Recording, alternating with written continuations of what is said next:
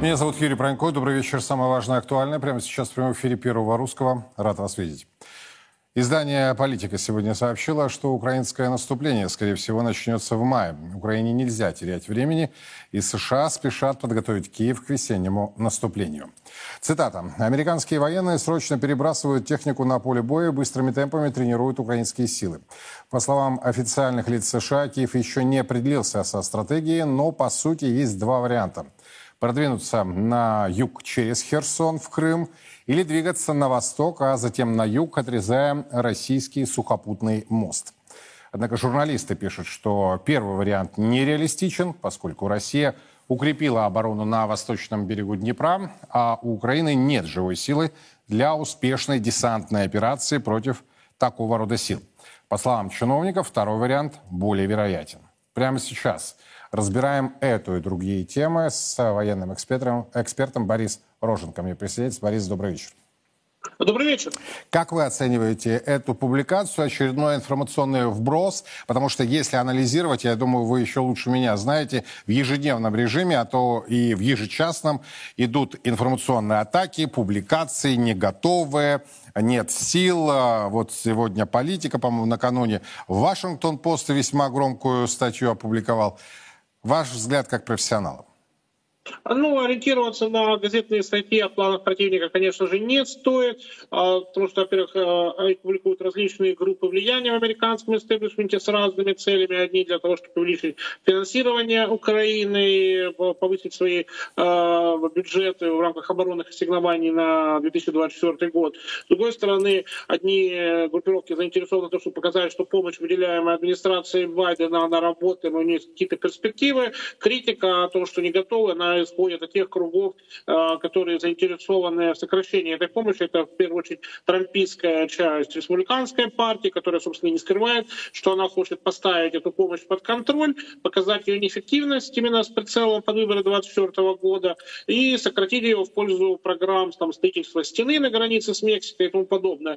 Естественно, та помощь, которая оказывается Украине, она идет не только на компенсацию потерь в технике и обученных солдатах на фронте, но она ведет к накоплению определенных резервов, которые сейчас концентрируются в районе Киева, Днепропетровска, Запорожья для тех или иных наступательных операций. Что-то используется для прикрытия границы с Белоруссией и в Сумской и Черниговской областях, что-то накапливается в Запорожской области для возможных ударов в направлении на Пологи, Токмак. Вот вчера буквально была попытка разведки боем в районе Орехова и Пологов. Она закончилась для противника неудачно, но если исходить из той практики, которую э, они применяли ранее, то есть возможно, они будут пытаться действовать по такому же сценарию, как они действовали в Херсонской области во время атак на Херсонском и Бериславском направлении. То есть это массированное применение бронетехники на удобные для этого местности.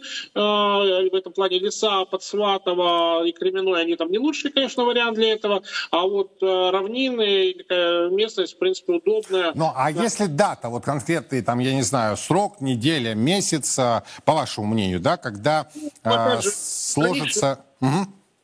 Да, есть граничные условия, которые, опять же, есть про вопрос распутицы, поскольку значительная часть передаваемой техники – это колесная техника.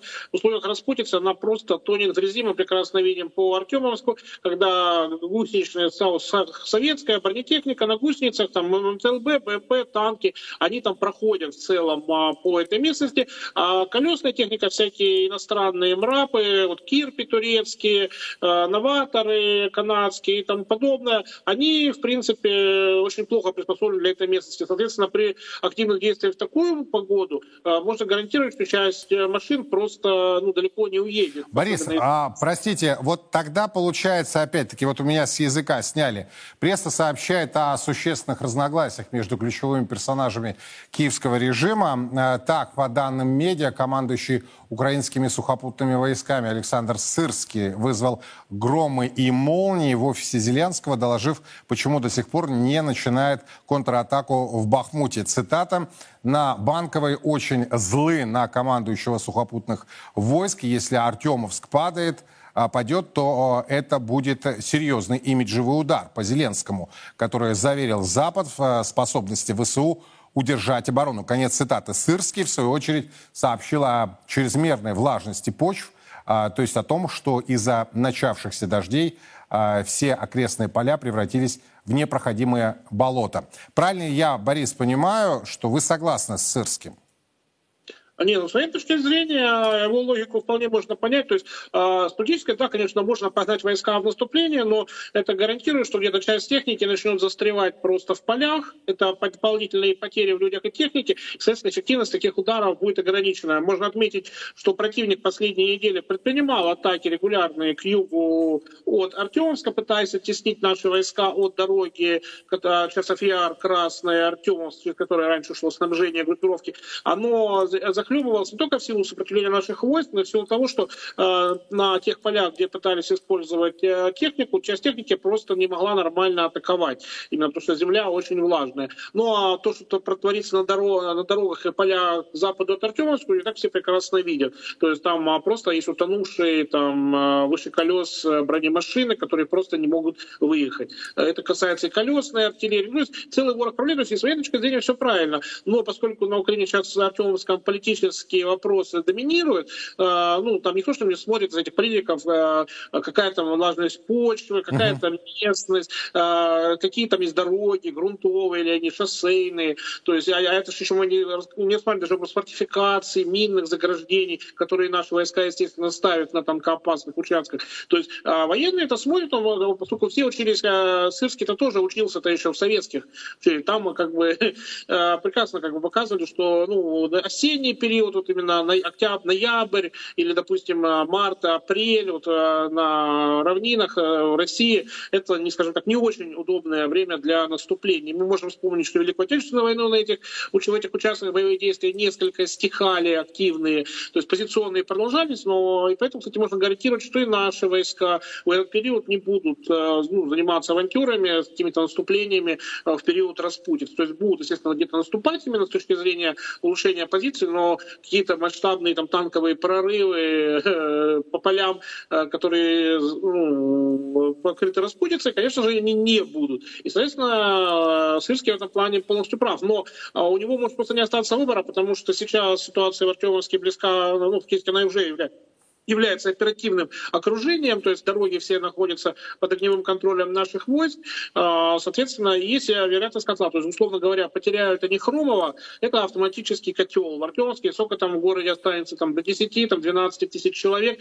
То есть их что, бросать? Нет, их надо а, будет деблокировать. Поэтому те резервы, которые стоят в Часов Яре, их, э, ну, если их не бросят сейчас, чтобы не допустить образования котла, их, скорее всего, бросят э, чуть позже, чтобы деблокировать блокировать окруженный гарнизон Артемовска. То есть, э, ну, не будут же они сидеть смотреть, как наши окружат их, и будут переваривать эту группировку, как это было уже с Мариупольской, которая не отступила, которая так и не дождалась деблокады в Мариуполе. Соответственно, есть вероятность такого сценария. И те силы, которые сейчас там копятся, они могут быть использованы даже в условиях неблагоприятной местности. Это мы не говорим о каком-то глобальном контрнаступлении, это именно наступление по необходимости. Uh-huh. А уже туда перебрасываются резервы, уже отмечается, скажем, под Хрумово части 92-й механизированной бригады, которая раньше действовала на Харьковском и Купянском направлениях. То есть их оттуда сняли, перебросили сюда. Их сняли части со Сватовского направления. Почему атаки противника на Сватовском направлении потеряли эффективность, они там вообще куда-то перестали продвигаться? Потому что часть сил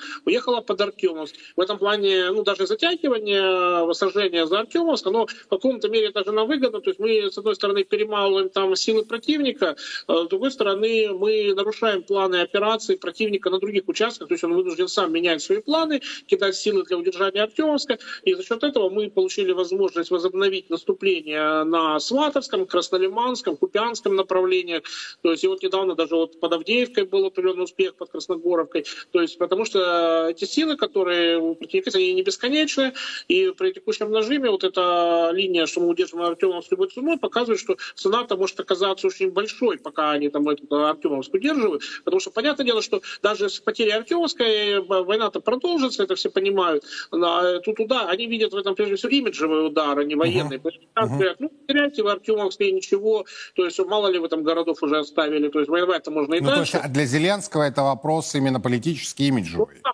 Он сам, да, он сам раздул же идея это крепости Бахмута, это же его идея и его окружение. То есть они, они сами заявляли, что мы не сдадим ни один город, что все. Но сначала они потеряли Солидар, и они, им это очень не понравилось. Сейчас они на кону Артемс, который они объявили неприступной крепостью, которые точно не сдадут. А тут получается, что э, крепость очень вероятно, что, что сдадут.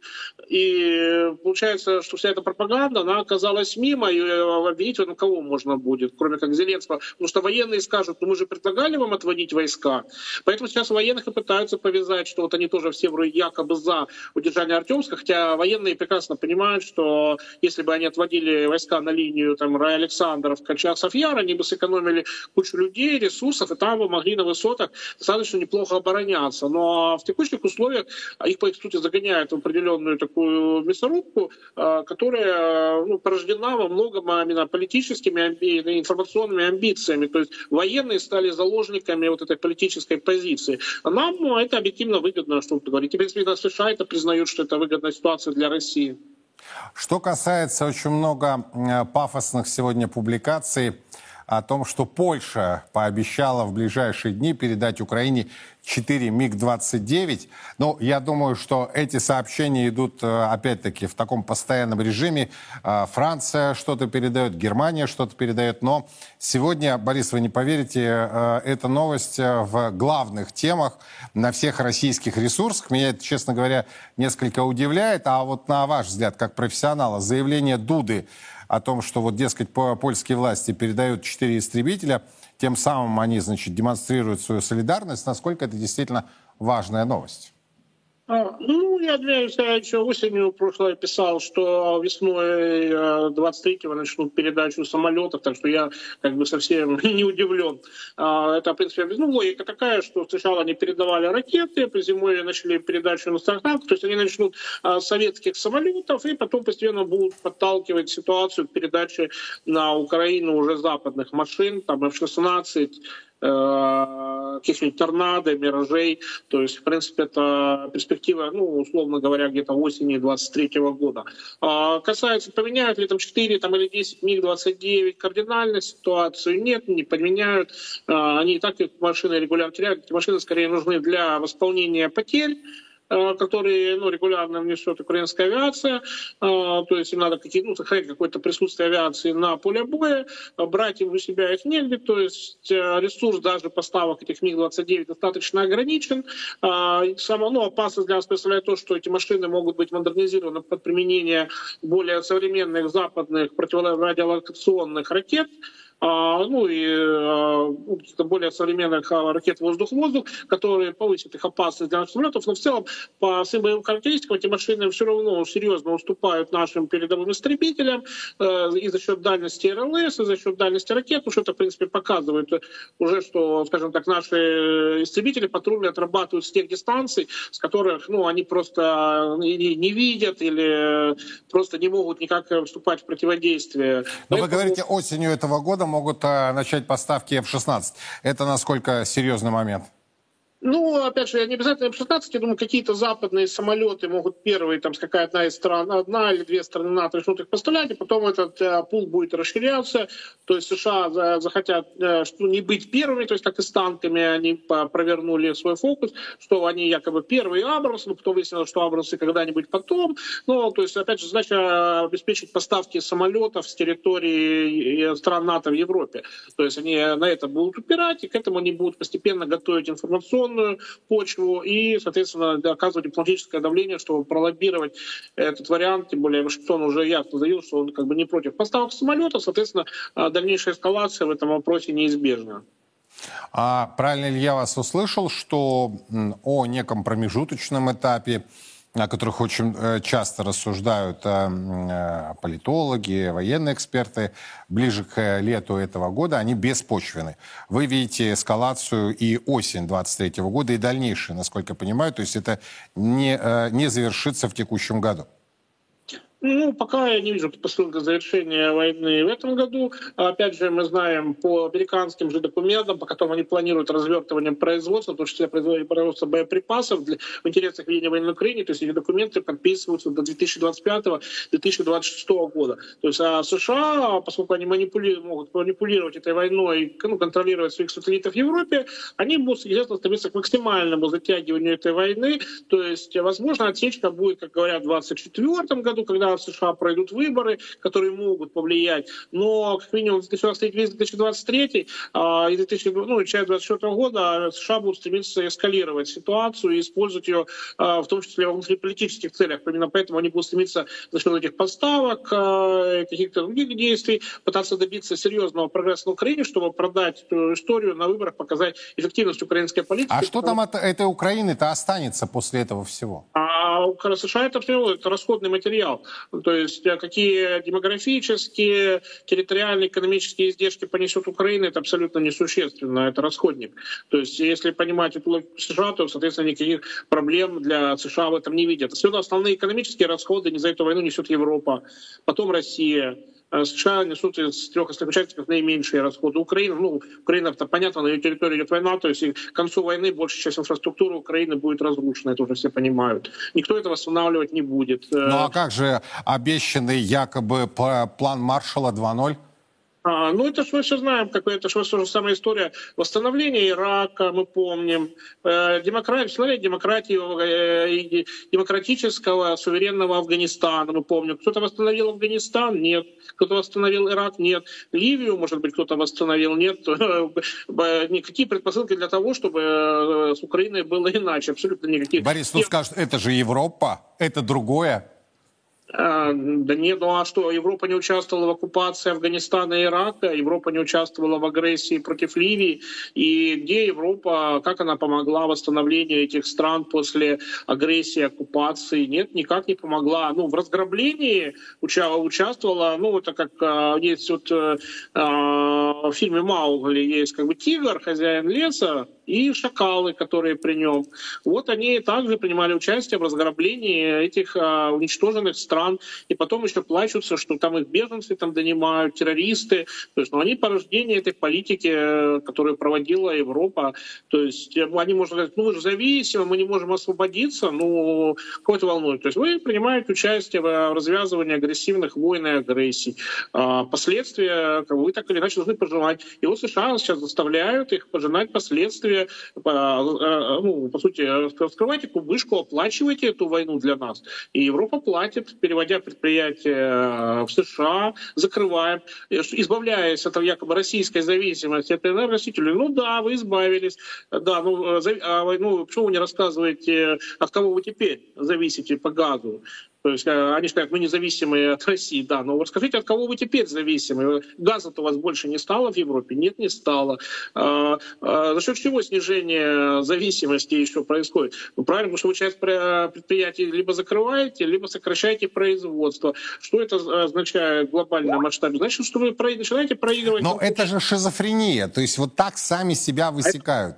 А это не, почему? Это плата за, когда вот утвержденные предприятия группы мы видим, э, какова цена отсутствия военно-политической субъектности и экономической, когда ты не контролируешь, ну, зависишь от другой страны и вынужден действовать в ее интересах, ты вынужден поступать с своими интересами. Ну, что далеко ходить? Мы это все прекрасно по нашей истории знаем, по временам там э, Ельцина, Козырева, когда мы сдавали, предавали своих союзников, сдавали свои экономические и все, все возможные интересы. Мы в таком же положении были, да, вот мы к СВО мы наконец-то дошли, СВО такая отсечка, то есть мы с этим периодом распрощались, и теперь как бы мы действительно ведем себя и действуем как суверенная страна. А Европе до этого, то есть она и раньше-то была не особо близка к этому ситуации, а сейчас она оказалась еще больше ситуации закабаления, и поэтому она вынуждена действовать в том числе против своих коренных экономических интересов. А те круги, которые это понимают, пытаются сопротивляться, их давят, обвиняют, что они там работают на Россию, что они не понимают там прелестей там неолиберальной демократии. Ну, по сути, это просто жупелы, как все время там проводились антикоммунистические кампании против тех сил, которые выступали против холодной войны. То есть сейчас у них такой своеобразный неомакартизм э, там процветает в США и Европе, он навязывается через мейнстримовые СМИ, которые обслуживают эту повестку, и те силы, которые раньше вот говорили, что нам нужно ставить свою армию, нам нужна независимая от США политика, нам нужно пользоваться своими экономическими интересами. То есть мы видим, как эти силы всеми силами пытаются придавить. Это получается ну, отчасти, потому что мы видим протесты по всей Европе идут против этого курса, но пока вот этот режим вот этой неолиберальной диктатуры, он пока доминирует в Европе. Посмотрим, как это будет на длинной дистанции, потому что война-то как бы будет долгая, поэтому последствия они еще пожнут. А вот давайте рассмотрим, а, что называется, тактику и стратегию э, с такого угла. Серьезным образом э, усложнились отношения между Москвой и Вашингтоном. Подробности прямо сейчас. Кадры, как русская птичка Су-27 на лету обмочил американский разведчик, появились в открытом доступе. Reaper МК-9 или Жнец по-русски с погнутым винтом входит в режим самоликвидации. Game over и жатве конец. С целью идентификации нарушителя в воздух были подняты истребители из состава дежурных ППО сил. В результате резкого маневрирования в районе 9 часов 30 минут по московскому времени беспилотный летательный аппарат МК-9 перешел в неуправляемый полет с потерей высоты и столкнулся с водной поверхностью. Хочу подчеркнуть, российские истребители бортовое вооружение не применяли, с беспилотным летательным аппаратом в контакт не вступали и благополучно вернулись на аэродром базирования. У американских военных своя версия произошедшего над Черным морем. Один из российских самолетов Су-27 врезался в винт МК-9, в результате чего американским силам пришлось сбивать МК-9 в международных водах. Несколько раз перед столкновением Су-27 сбрасывали топливо и пролетали перед МК-9 в безрассудной и непрофессиональной манере.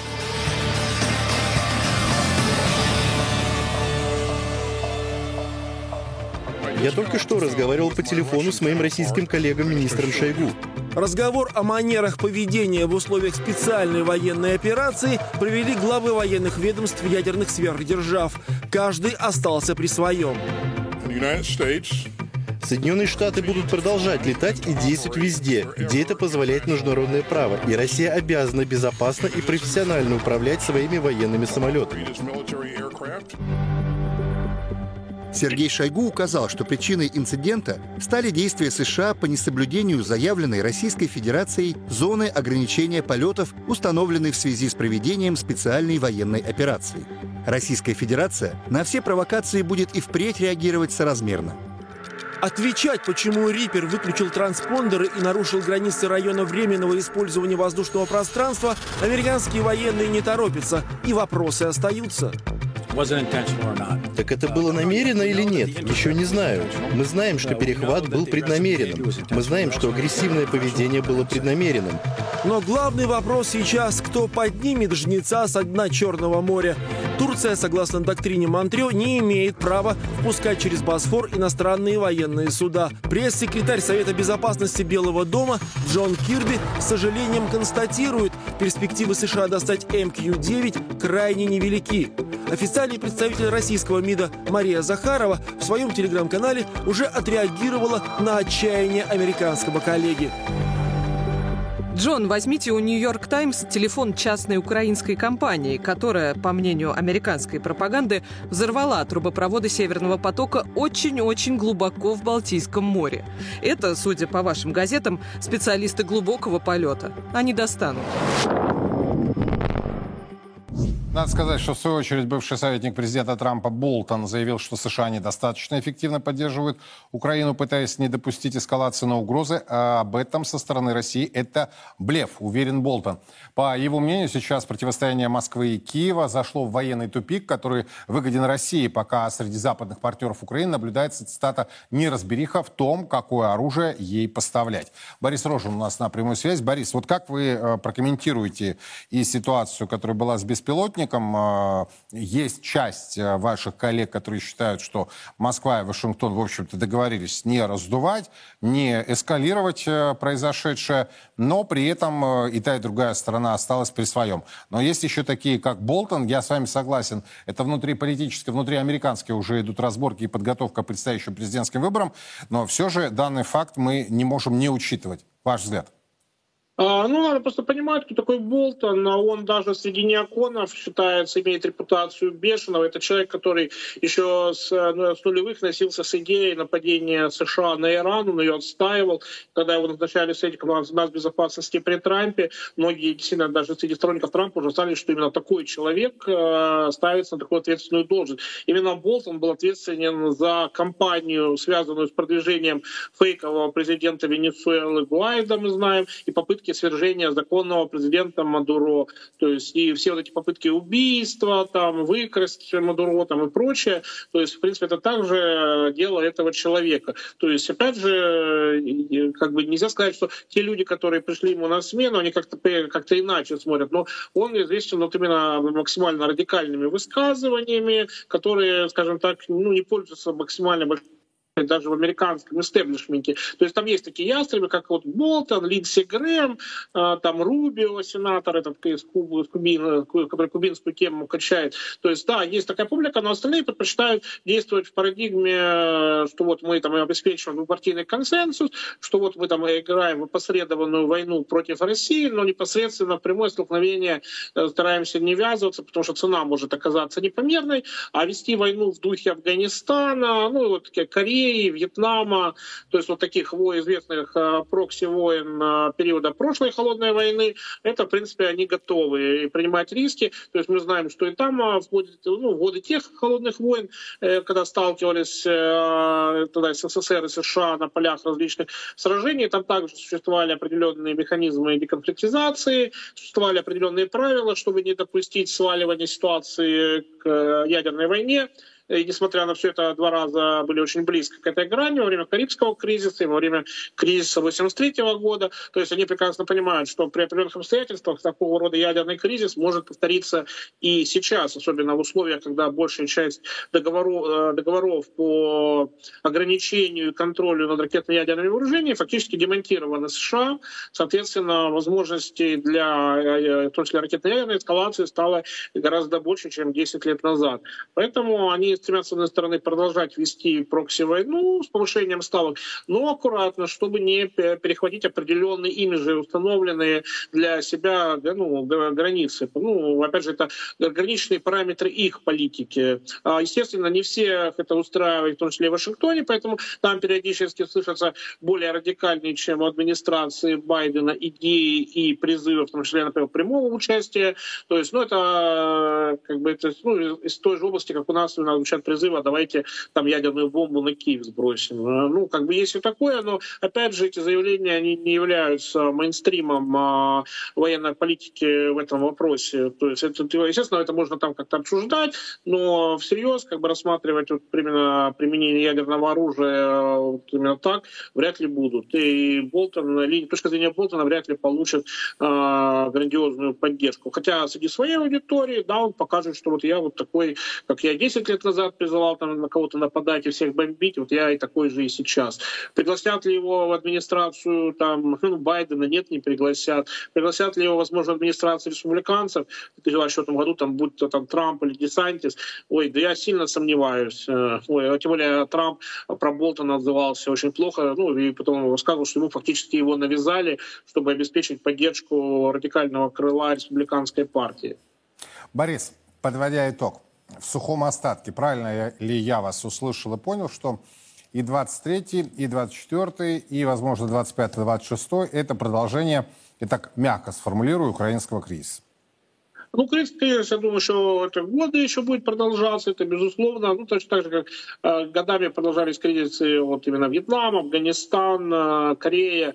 То есть в какой-то момент, понятно, закончится, он будет какие-то, ну, выйдут как стороны на некие договоренности в зависимости от ситуации на фронте и в общих мировых раскладов. То есть это все понимают. А когда это закончится, ну, опять же, мы знаем, э, что у сторон э, диаметрально разные цели, То есть, естественно, э, победа, достижение цели одной из сторон означает поражение другой. Поэтому, естественно, никто на серьезные уступки не пойдет, потому что это для обоих сторон несет э, очень серьезные последствия. То есть э, для США рискуют на, коне, ну, на кону всемирную гегемонию, Россия на кону ставит свою возможность проводить субъектную внешнюю политику. То есть ставки максимально высоки, поэтому и Но, они... Как говорят в авиационной отрасли, может произойти сваливание. Нет? Ну, правильно, поэтому многие э, с обеих сторон света говорят, что надо иметь некие ограничительные механизмы, чтобы не допустить, чтобы этот конфликт перешел определенную грань к терминальным сценариям, которые предусматривают применение ОМП.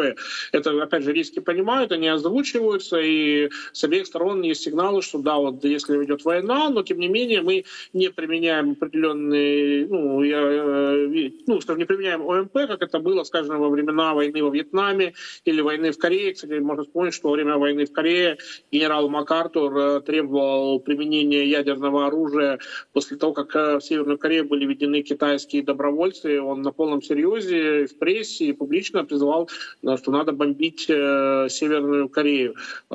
Ну, то есть, опять же, и тогда были такие люди. Во Вьетнаме были сценарии, когда рассматривали, что дела идут плохо, что-то Вьетконг побеждает наших демократических союзников. Надо партизан бомбить ядерным ну, оружием. если продолжить эту мысль, Зеленский проигрывает, это ну, правильно. Поэтому а, вот эти люди типа Болтона, они примерно так же, как и тогда рассуждают, что вот если Зеленский проигрывает, мы не побеждаем, соответственно, надо повышать ставки, а ставки-то, ну как, ну поставил ты самолеты, да, а дальше что, посылать напрямую войска, это прямая война, которая неизбежно станет ядерной. То есть, как бы в этом-то, то есть проблема, они, они сталкиваются ровно с, тем, с теми же самыми дилеммами, с которыми сталкивались в годы э, войн периода холодной войны, когда если ты не можешь достигнуть своих целей, грубо говоря, не можешь увидеть партизан во Вьетнаме, mm-hmm не можешь там переломить Северную Корею, тогда давайте применим ядерное оружие. Но в конечном итоге более умеренные круги решали, что надо этот конфликт, если не получается выиграть, его надо на каких-то условиях консервировать. А при этом а, глобальная холодная война не прекращается, то есть какие-то новые войны, где Россия может сталкиваться с США и НАТО на других э, театрах военных действий, конечно же, более чем возможны. Это Африка, Азия, где-то э, какие-то страны СНГ, все это возможно. Но это уже мы смотрим э, конфликт на на более длительной дистанции. Прекращение войны на Украине как таковой а, не означает прекращение холодной войны против России. То есть это вторая холодная война, и в рамках этой холодной войны мы имеем горячий конфликт на Украине. То есть одной этой войной, конечно же, дело не ограничится, потому что, опять же, ставки слишком высоки, и они это расценивают как э, ну, вызов России, как эссенциальный. Ну, а это, это только мы вопрос России смотрим. А если есть еще такие страны, как Китай, Иран, которые не вписываются в уходящий миропорядок, соответственно, это порождает почву для будущих э, локальных войн, которые, если повезет, не свалятся э, в терминальные глобальные сценарии э, с применением ОМП. Борис, спасибо огромное, что нашли время и приняли участие в этом разговоре. Борис Рожин был у нас на прямой связи в прямом эфире Первого Русского. Идем дальше. Глава Крыма Сергей Аксенов предложил э, сегодня лишать гражданства тех, кто проявляет неуважение государственным символам и гимну России. Более того, крымский губернатор считает, что пора в России возродить СМЕРШ. Я за возрождение СМЕРШа. По отношению к пятой колонне точно. Сегодня такое время. Говорю сейчас даже не про боевые действия, а про мирную жизнь. У нас таких пятых колонн много. Непонятно, на кого работают и что делают. Иногда замечаю, что во время мероприятий есть те, кто демонстративно не встает под гимн России. Таких персонажей надо идентифицировать и материалы передавать в ФСБ. Можно не уважать власть, с чем-то не соглашаться, но проявлять неуважение к своей стране – это прямая враждебность. Почему такие люди должны получать меры социальной поддержки от государства. Тут надо принимать радикальные решения. Вот стоит ли принимать радикальные решения? Предлагаю каждому из вас высказывать э, свои мнения и позиции под этим видео в тех э, социальных сетях и платформах, посредством которых вы смотрите «Царьград». Ну а прямо сейчас ко мне присоединяются э, Денис Батурин и Александр Брод. Господа, добрый вечер. Добрый Я хотел бы, а, чтобы каждый из вас а, высказал свое мнение и соображение об этой инициативе главы Республики Крым, как вы, собственно, ее оцениваете, и стоит ли идти, как говорит господин Аксенов, на радикальные решения. Давайте Денис начнет, затем Александр, пожалуйста. Я думаю, речь идет не столько о радикальных решениях, сколько о применении закона. Да, СМИРШ это была в период Великой Отечественной войны мера э, четкого реагирования на ту деструктивную деятельность, которая осуществлялась на э, территории ближайшей к линии фронта. Ну, а у нас э, сейчас линия фронта это во многом информационное и социальное пространство. И период э, либерализма в политике, в журналистике и так далее привел к тому, что люди э, показывают свою позицию антигосударственную, стараются вести за собой, транслировать эту позицию. И если до 24 февраля 2022 года это была лишь оппозиция, то теперь это работа на врага, врага открытого, врага, который действует на территории нашей страны. Поэтому меры должны быть жесткими в соответствии с законом. Ну, а можете их обозначить, на ваш взгляд? Они должны заключаться в чем? А у нас уже есть меры, да, есть э, дискредитация армии и так далее, и так далее. Речь идет о праве применения, об отношении к государственным символам, о том, что э, антигосударственная деятельность может заключаться и в комментариях, и в демонстративной позиции в социальных сетях, и в таком поведении, которое упомянул Сергей Валерьевич Аксенов, то есть неуважение к государственным символам, государственным атрибутам. Просто до сих пор мы к этому относимся так вот, спустя рукава, попустительски. А речь идет о том, что каждый факт должен фиксироваться – и необходимо на них реагировать. Я понял. А, Александр, вот смотрите, еще раз процитирую Аксенова. А, одна из его фраз, да, можно не уважать власть, с чем-то не соглашаться, но проявлять неуважение к своей стране – это прямая враждебность. Э, конец цитаты. Ну и далее фраза по поводу э, необходимости принятия радикальных решений. Давайте ваша позиция. Ну, я, безусловно, могу сказать, что уважать государственные символы – необходимо, и есть даже а, уголовная административная ответственность за а, осквернение этих символов. То, что предлагает глава Республики Крым, ну, понятно его, так сказать, позиция. Кстати, сегодня и девятилетие референдума присоединения Крыма. Понятно, так сказать, его негативные эмоции в отношении враждебного западного мира. Но, на мой взгляд, предлагаемая мера о о лишении гражданства по этому поводу, мне кажется, чрезмерной. А у нас есть шестая статья Конституции, которая говорит о том, что а, никто из э, граждан а, российского гражданства не может быть лишен, Российской Федерации не может быть лишен гражданства. На это есть и закон о гражданстве, и если как бы, ну, человек, э, находясь в другой стране, принимает какое-то другое гражданство, есть международные как бы нормы, законодательство этой страны, он должен отказаться от российского гражданства. Сейчас а, мы видим несколько инициатив, которые предлагают лишить а, российского гражданства по ряду оснований, там за экстремизм, терроризм, а, дискредитацию вооруженных сил, специальной военной операции. Мне кажется, все-таки вот это пока чрезмерные такие э, действия. А, есть другие нормы российского законодательства, которые подразумевают административную или уголовную ответственность за эти деяния. Нельзя вот столь, так сказать, э, вольно относиться к теме лишения гражданства. Для этого нужно снова менять Конституцию, но та часть, в которой содержится шестая статья, она не подлежит э, реформированию. Поэтому давайте будем идти другим путем.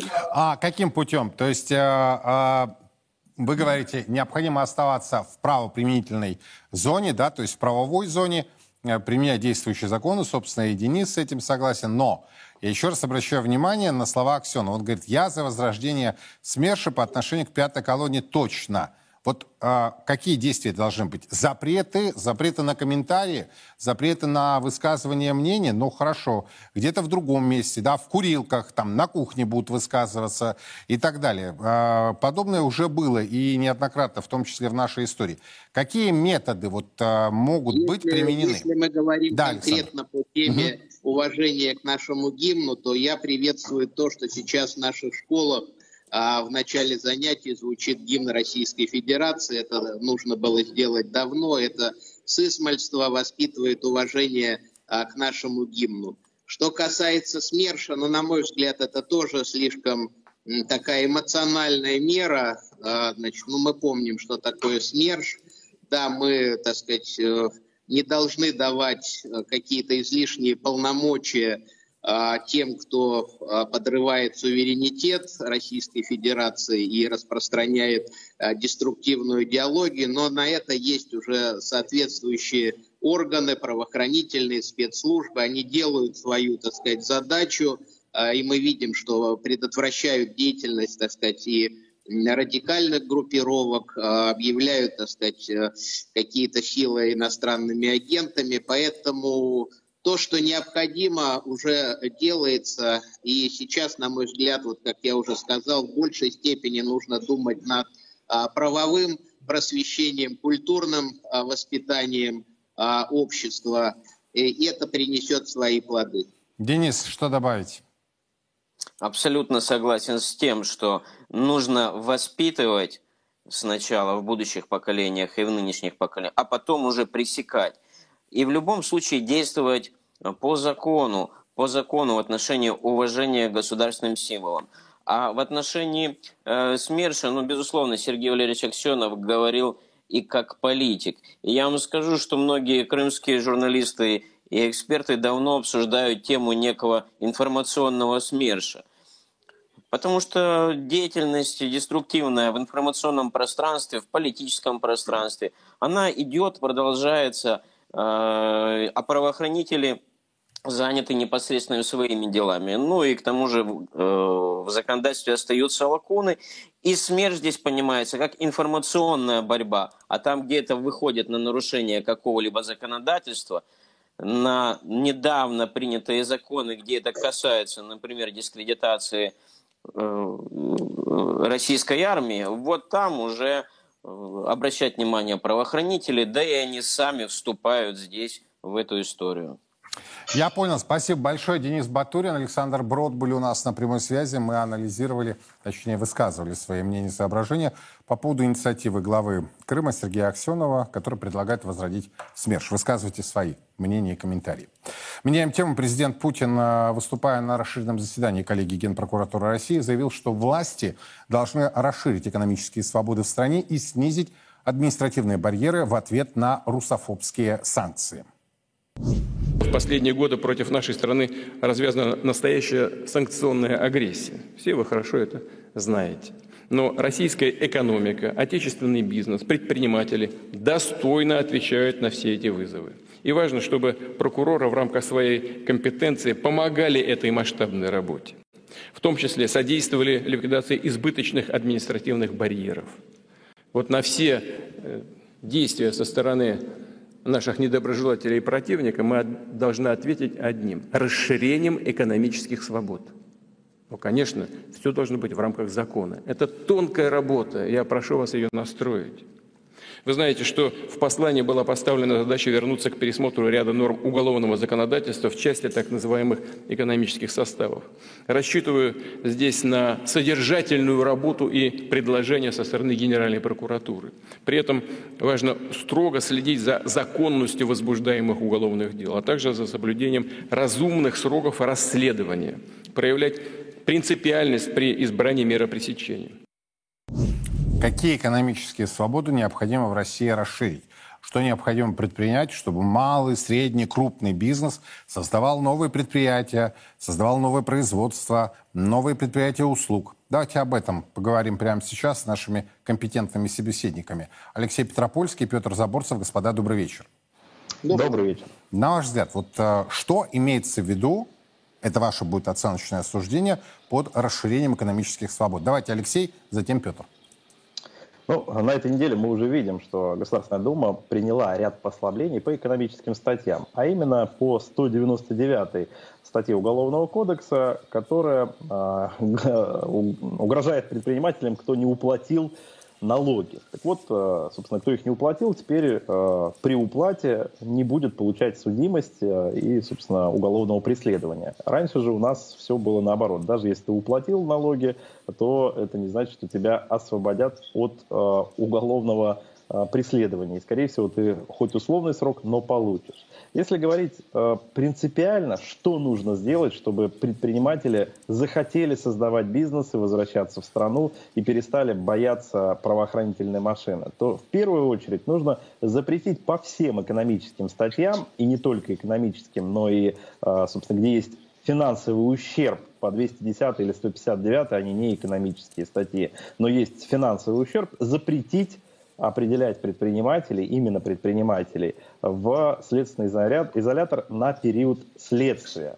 А в дальнейшем э, принять норму, что если предприниматель закрыл ущерб, то снимать с него судимость и вообще, в принципе, его не преследовать. Поскольку подавляющее большинство предпринимателей готовы закрыть собственно, все долги, которые им вменяют, плюс заплатить штрафы, лишь бы не было этого преследования, да, и лишь бы не получать срок. А сейчас получается так, что даже если ты закрыл долги, то тебя все равно осудят, скорее всего, посадят, а, и а, фактически предприниматели их и не закрывают, да, понимая, что это бессмысленно. То есть Никак... такая декриминализация предпринимательских статей, если да. уж так вольно интерпретировать.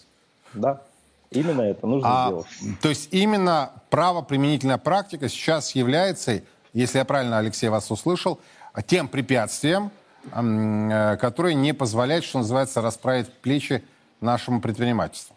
Проблема в том, что предприниматель, он априори э, как дойная корова. Если к тебе приходит прокуратура или налоговая, то ты всегда ждешь, что тебе нужно будет заплатить деньги. Если ты с этим не согласен, то э, к тебе, собственно, уже возбуждают дело и приходят уже следователи. Да? И здесь уже отвертеться гораздо тяжелее. Нужно на корню вообще эту практику убрать и да, просто не давать возможности. Поскольку вот 199-ю мы сейчас э, статью как бы декриминизировали, ну, будут возбуждать 159-ю. Мы же знаем, как на практике все это происходит. Отменили одну статью, ну, будем применять другую, которую пока что не декриминизировали. Поэтому нужно на корню не давать возможность правоохранителям, в принципе, предпринимателей, э, кто готов угу. искупить свою вину рублем, а у них подавляющее большинство уголовных дел именно, э, собственно, в области ущерба финансового. Да? Кто готов этот ущерб закрывать, того и привлекать не надо. И поверьте, тогда э, у многих правоохранителей просто отпадет желание как-либо карать предпринимателя. А у предпринимателей, наоборот, создастся желание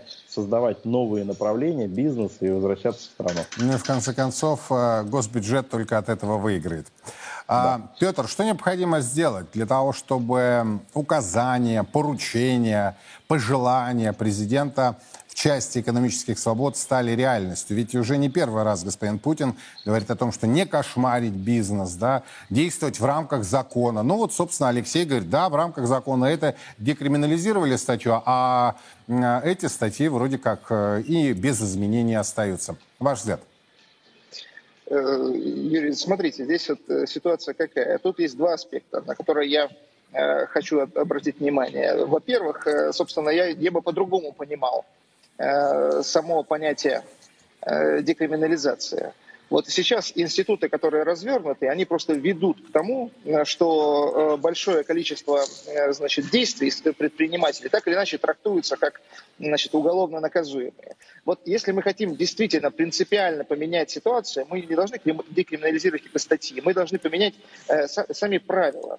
Вот у нас очень сложная налоговая система. Она, скажем так, э, если э, общая система налогообложения, там большое количество налогов, и они очень странно рассчитываются, и там большое количество начислений, и каждый налоговый приход э, к предпринимателю – это целая, целая, целая история. Вот если идти по пути, например, упрощения налоговой системы и автоматизации сбора налогов, чтобы у предпринимателя не возникло даже ну, возможности где-то где нарушить закон, а, соответственно, у регулирующего органа даже не возникло возможности привлечь предпринимателя. Понимаете? Вот на самом деле, вот, вот оно действие, которое нужно предпринять для того, чтобы действительно подлинно создать ситуацию, когда... Почему невозможно... это не реализуется?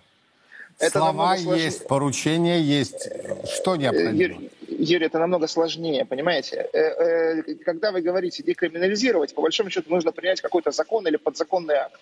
Когда вы хотите создать новую систему, во-первых, это очень страшно для, для, для чиновников, они все действительно боятся за, за, так или иначе за свои места и за, за свои успехи. А во-вторых, это, это нужно э, внедрить это, эту историю в жизнь для того, чтобы она прожила.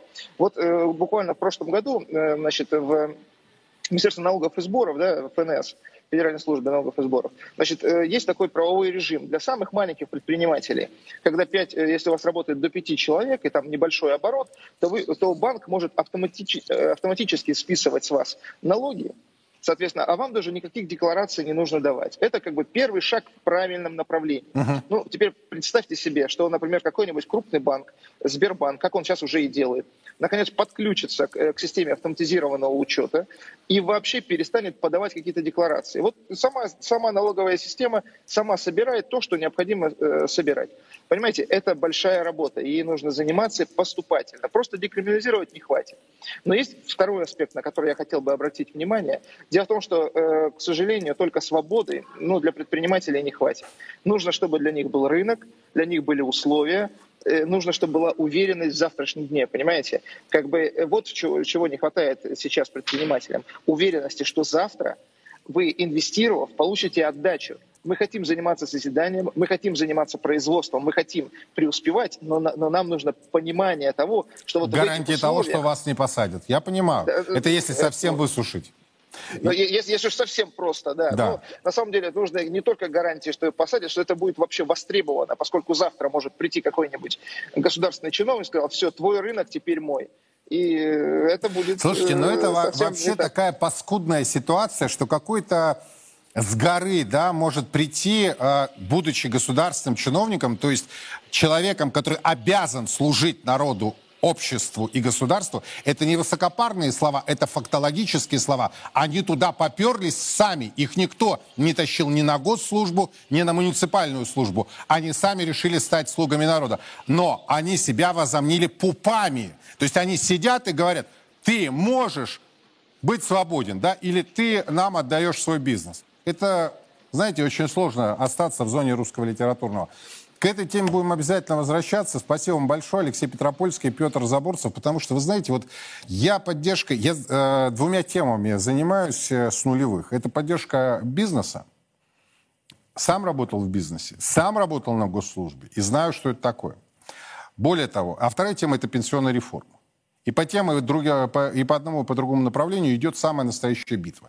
Вот кто выиграет эти две битвы, тот, собственно, и будет определять дальнейшую судьбу России. Она будет определяться либо в стагнации и в дерьмище, в конце концов, влетим по полной программе с этой непродуманной, глупой пенсионной реформой в том как она, виде, как она была реализована. А второй аспект, да, каждый раз мы говорим, не кошмарить, не кошмарить, не посадки, но при этом приходит ко мне Глазев и, и приводит конкретные примеры, как банкиры вместе с правоохранителями и судьями не просто прессуют, а устраивают рейдерские захваты и посадки предпринимателям, отечественным предпринимателям, которые здесь развивали производство. Это нормально? Это ненормально. Это ненормально. Мы говорим, а давайте заткнем а, рты тем, тем, тем, тем. А может быть не информационный СМЕРШ? А может быть нам чиновничий СМЕРШ надо устроить? Может быть там реальную чистку надо произвести? Х, не, э, хотя бы. Они должны отвечать за свои действия. Они продолжают сидеть на темах, они продолжают пилить бабло. И ничего не меняется. Вот сегодня, кстати, на этом сейчас и закончим. А, Путин участвовал в съезде РСПП, там, был, там было несколько важных моментов. Мы предметно их обсудим а, в пятницу. Сюда, ко мне, в студию прямого эфира, а, мы планируем, должен прийти Михаил Делягин, все-таки экономист и человек и депутат, политик сейчас, мы с ним э, деконструируем э, все, что происходит в российской экономике к, этой, э, к этому дню, к этому моменту, в взаимоотношениях бизнеса, государства, чинуш и тех, кто пытается здесь развивать производство. Но мне, вы знаете, мне сегодня понравилось такой момент, который высказал глава государства. Вот он обратился к бизнесмену с вопросом о хранении активов за границей.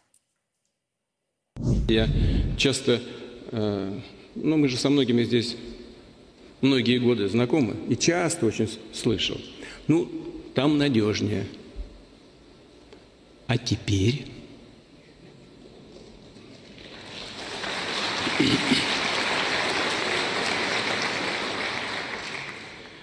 Мы все должны понимать, что здесь основа нашего существования и будущее наших семей и наших детей. И только при этом понимании бизнес будет приносить удовлетворение. Человек сможет себя полностью реализовать. Уверен, чем больше наших бизнесменов будет разделять эти ценности, тем сильнее будет Россия.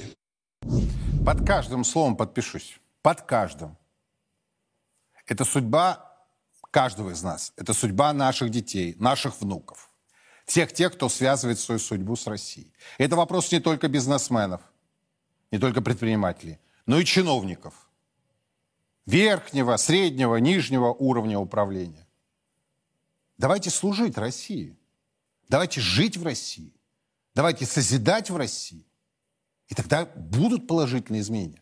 А когда это превращается в профанацию, когда кроме слов нет конкретных дел, то ожидать действительно серьезных изменений, особенно в нынешней ситуации противостояния с русофобским Западом, к сожалению, не приходится. Мы продолжаем следить за развитием ситуации, подробности в наших эфирах, а на сайте 1rus.ru. Меня зовут Юрий Пронько. Хорошего вам семейного вечера и до завтра.